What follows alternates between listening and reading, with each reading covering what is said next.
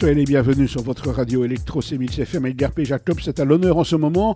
L'auteur de Black et Mortimer connaît un beau succès éditorial avec euh, des reprises de qualité, mais aussi avec une biographie en bande dessinée réalisée par François Rivière et Philippe Wourne aux éditions Glénat intitulée Edgar P. Jacobs, le rêveur d'Apocalypse. Le style ligne, claire de Philippe Wourne convient parfaitement au sujet avec ce petit plus indéniable qui le caractérise et son souci du détail. C'est un vrai bonheur de voyager dans ces décors bruxellois bruxellois reconnaissable et fidèle à l'époque. Murn excelle également dans le rendu des ambiances typiques de Jacobs.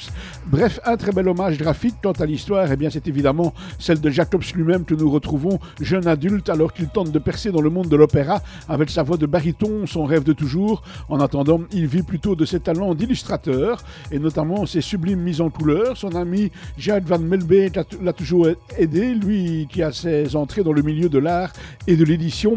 Il lui fera rencontrer Hergé, ce sera le début d'une collaboration sur plusieurs albums de Tintin sans être crédité.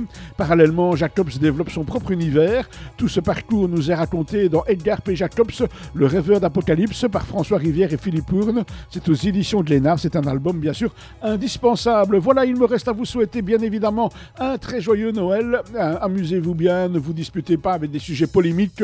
C'est Noël. Et puis, euh, nous, eh bien, on ne se retrouve pas demain, puisque le 25 décembre, je pense que vous allez dormir. Par contre, on revient lundi avec d'autres bandes dessinées. D'ici là, bien évidemment, passez d'excellents moments à l'écoute des programmes et puis peut-être nous écouterez-vous aussi les 24 et 25 décembre. Et donc, on espère que ça vous plaira.